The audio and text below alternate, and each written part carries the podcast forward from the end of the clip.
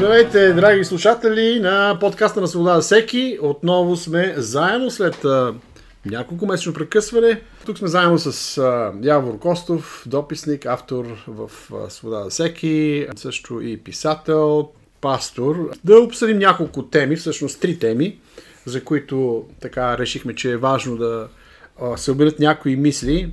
На първо място това е месеца на семейството, който е обявен от родителските организации в, в България, като също този месец на семейството на практика съвпада и с месеца на Gay Pride. За тези от вас, които не говорят английски и не следят политизирането на сексуалността в последните десетилетия, ще обясна какво означава Gay Pride. Това означава хомосексуална гордост. Думичката гей означава радостен на английски в поетите от 19 век и така нататък в класически английски язик. Тя беше взета през 60-70 години от активистите на хомосексуалното движение и беше превърната в а, значението и е някой, който е хомосексуален а, мъж или жена или лесбийка и така. Прайд, разбира се, това е думата за гордост и евентуално ще коментираме връзката или противопоставянето между тези две посоки на мислене по отношение на публичното третиране на семейството и включително на пола и на сексуалността. Другата тема, която е много важна, е тази за речта на омразата, която ще се превърне в престъпление. Според Европейската комисия, те натискат за това свободното слово да бъде ограничено до такава степен, че някаква измислена форма на реч на омразата да стане престъпление а, от международен характер на равно с а, престъпленията трафик а, на хора, а, международен тероризъм, пране на пари. От този ранг престъпление те искат да променят а, значението на това, което те наричат а, инициаторите от Европейската комисия реч на омразата. И разбира се, Явор наскоро а, издадохме една негова книга Герой на християнската вяра, която той написа и можем да уменим няколко думи за нея също. Ако искате да бъдете партньори на Свобода всеки, влезте в сайта Свобода всеки, в страницата партниране и там може да видите информация как да ни подкрепите финансово. Ние сме не стопанска организация, не получаваме грантове и пари от държавата или големи европейски организации. Единствено спомоществователите, които участват в партньорската програма, дават възможност за това да се финансират дейностите, които извършваме. А освен това, ние вършим много от работа доброволно. Така че насърчавам всеки един, който има желание и възможност, може и с малки месечни вноски също да участвате в това спомоществование. А сега да се върнем на темата а, Яворе, започнахме с реч на омразата. Докато слушах това, което каза като въведение в а, това предаване, а, ми изникна една дума, която обединява и трите теми темата за героите на християнската вяра, темата за месец юни, който от е, гледна точка на активистите на хомосексуалното движение е, е видян като месец на демонстрация на тяхната хомосексуална гордост, както и на темата за речта на омразата и тази дума, която обединява трите теми, според мен е думата свобода. И различното възприятие на хората за темата за свободата, за проблемите свързани с свободата, хомосексуалните активисти виждат свободата по един начин и те искат тяхната свобода, която всъщност в крайна сметка води до робство, да бъде наложена на цялото общество по един брутален начин, по един недопустим за всеки един човек, който има разбиране за морала начин. Свободата, видяна от гледна точка на настоящите управници в Европейския съюз и въобще в глобалния свят, техните намерения за установяване на нов световен ред, от гледна точка пък на християнската вяра и на героите на вярата, които през годините са устоявали свободата на съвестта и свободата на всеки един човек да изповядва и да вярва в Христос е някакси контрапункт на разбирането на първите две категории, за които... Това е много интересно, да. което казваш. Аз съм имал случаи, в които а, публикуваме някакви материали а, в тази посока за политиката, за политизирането на пола, политизирането на сексуалността, въобще изваждането и на публичното в публичното пространство. И разбира се, става ясно, че ние сме критични към някои проявления на тази свобода, за която ти говориш от другата страна. И а, разбира се, отговор от другата страна е критиката е каква свобода за всеки сте вие. Вие нали сте свобода за всеки. Как така всъщност вие говорите за свобода, а не давате свобода на, на, на всеки да прави това, което иска. И тук може би наистина това е важен въпрос, защото по този начин следва да бъде изяснено и самото понятие какво е свобода. И а, разбира се, този, който не е съгласен с свободата на другия, го вижда като, като нещо, което е неправилно и разбира се, има правото в едно демократично общество, в едно наистина толерантно общество да критикува, включително и остро да критикува тезите, идеологията, поведението на другите. Но сякаш в това, което спомена, в натиска за нов световен ред, ние имаме едно връщане към тоталитаризма.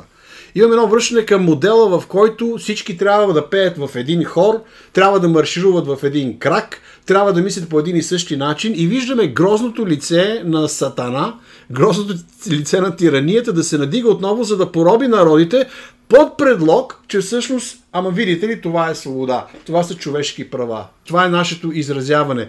То е хубаво да изразяване, но освен самото изразяване само по себе си, да имаш свобода да се изразяваш, има и някаква форма на ценност на изразяването. Yeah. То е ценно или не е ценно. И красивото ли е за предпочитане или грозното е за предпочитане.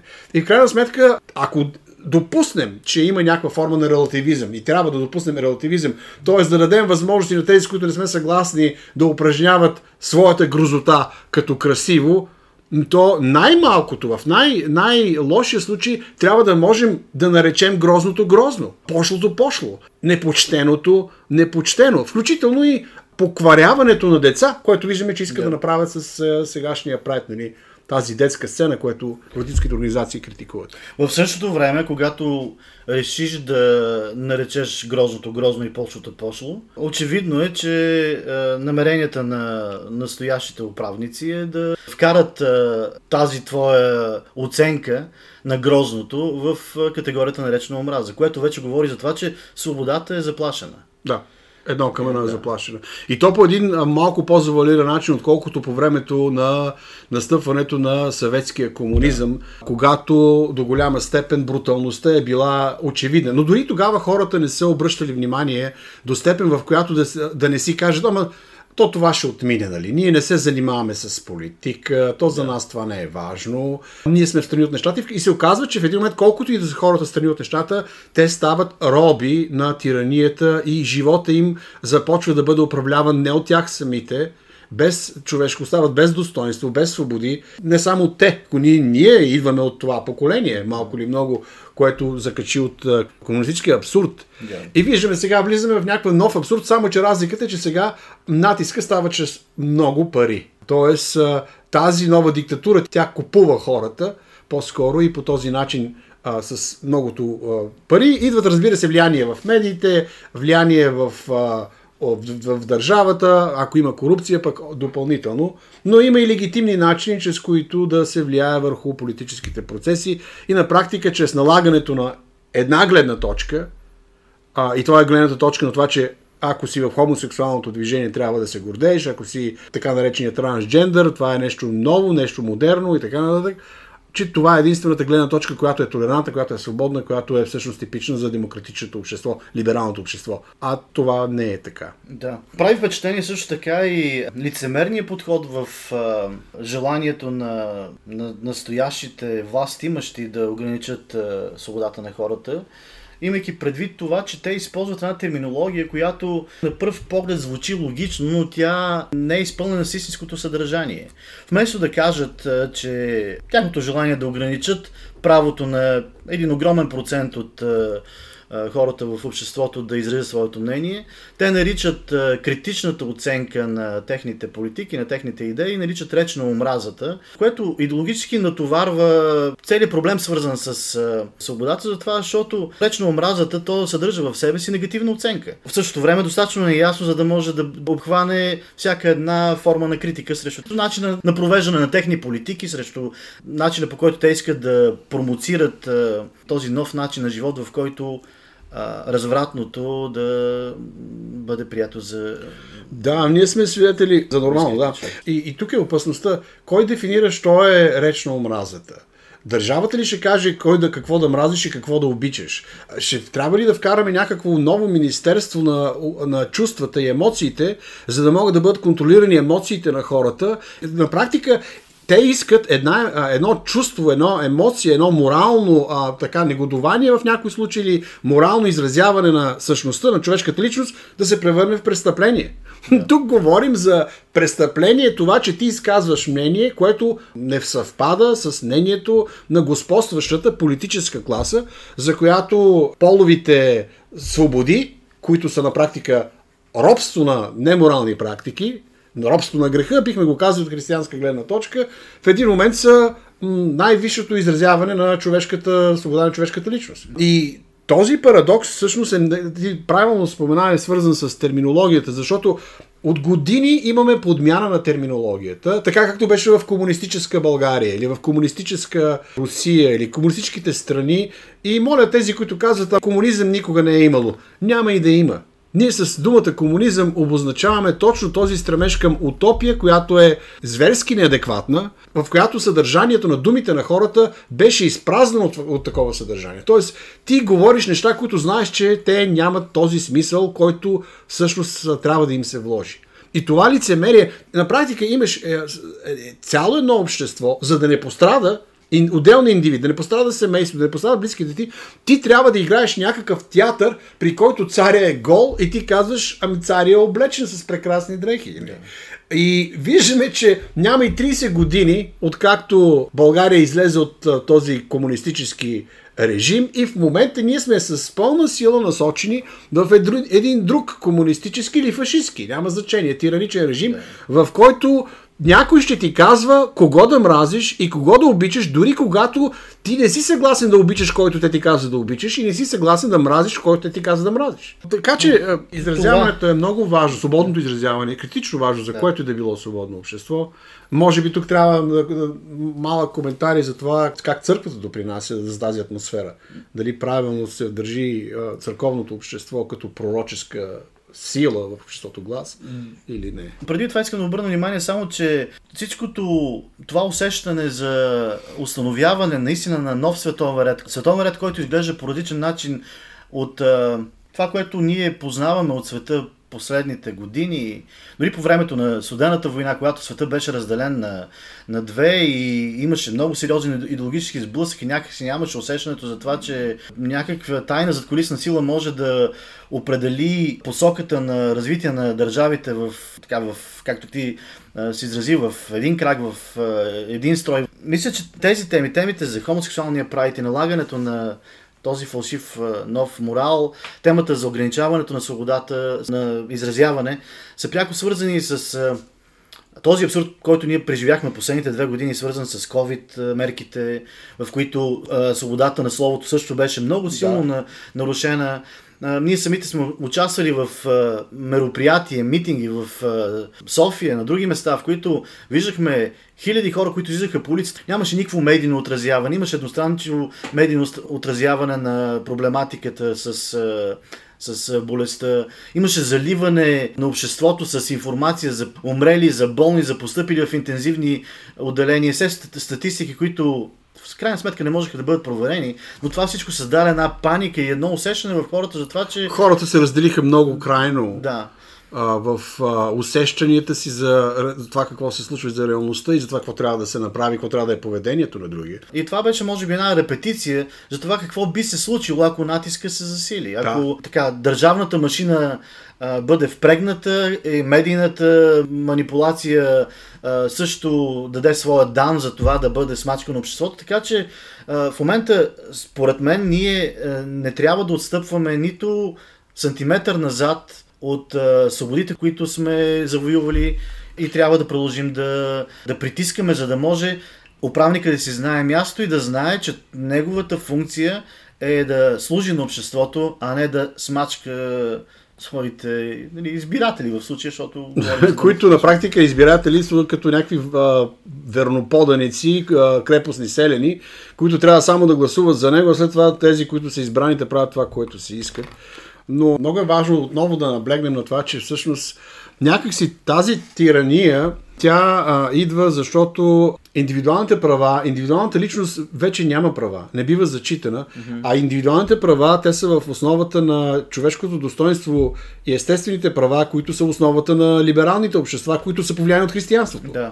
Тоест, свободните общества, които ги познаваме, видяхме как почти за ден, два, за седмица се превърнаха, бивши свободни общества се превърнаха в тирания. Mm-hmm. Това е Канада. Трудо, да. който е премиера на Канада, е абсолютен тиранин. А в Австралия видяхме как на сила бяха инжектирани хора, разбира се, с тяхно до някъде съгласие заради пропагандата, която им се наложи, но и жестокия локдаун, което е противозаконно лишаване от свобода. Нова Зеландия, тяхната премьер-министрка, тя също е от тези елити, нали, yeah. новосоциалистите, в които в този новосоциализъм, този нов световен ред на световните економически форуми, въобще тези световни организации, в които хората не съществуват като отделни индивиди, като отделни съдби, отделни души, които са толкова ценни, колкото и всички взети заедно, а са някакви статистически единици.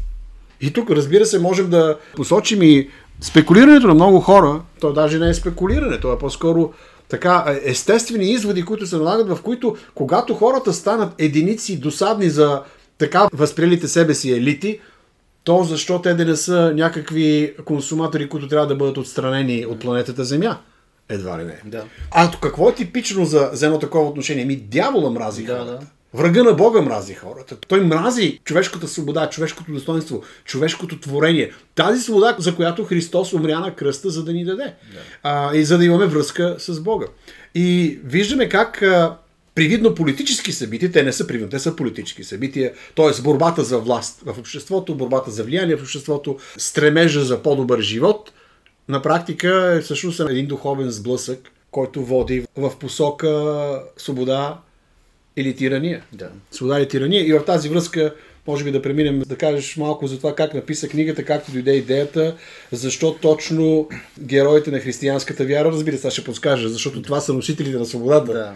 Темата за книгата е до голяма степен свързана и с предишния въпрос, който ти зададе, къде е ролята на църквата и каква е ролята на църквата в битката за свободата. За съжаление, мисля, че църквата не дава нужния отпор, такъв какъвто има възможност да даде заради мандата, който има от Бога, заради свободата, която е генетично вложена в нея. Това беше и целта за написването на тази книга, когато на мен ми стана ясно, че църквата е един велик народ който народ е точно толкова народ, колкото и всеки един от другите народи, даже повече.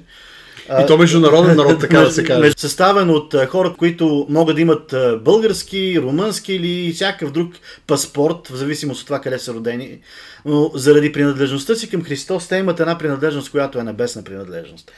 И както всеки един народ, за да устои във времето, трябва да има своята идентичност, така и народа на църквата трябва да има своята идентичност. Идентичност се гради по много начини, но един от начините, когато народът а, знае своята история, познава своите герои и а, се вдъхновява от тях.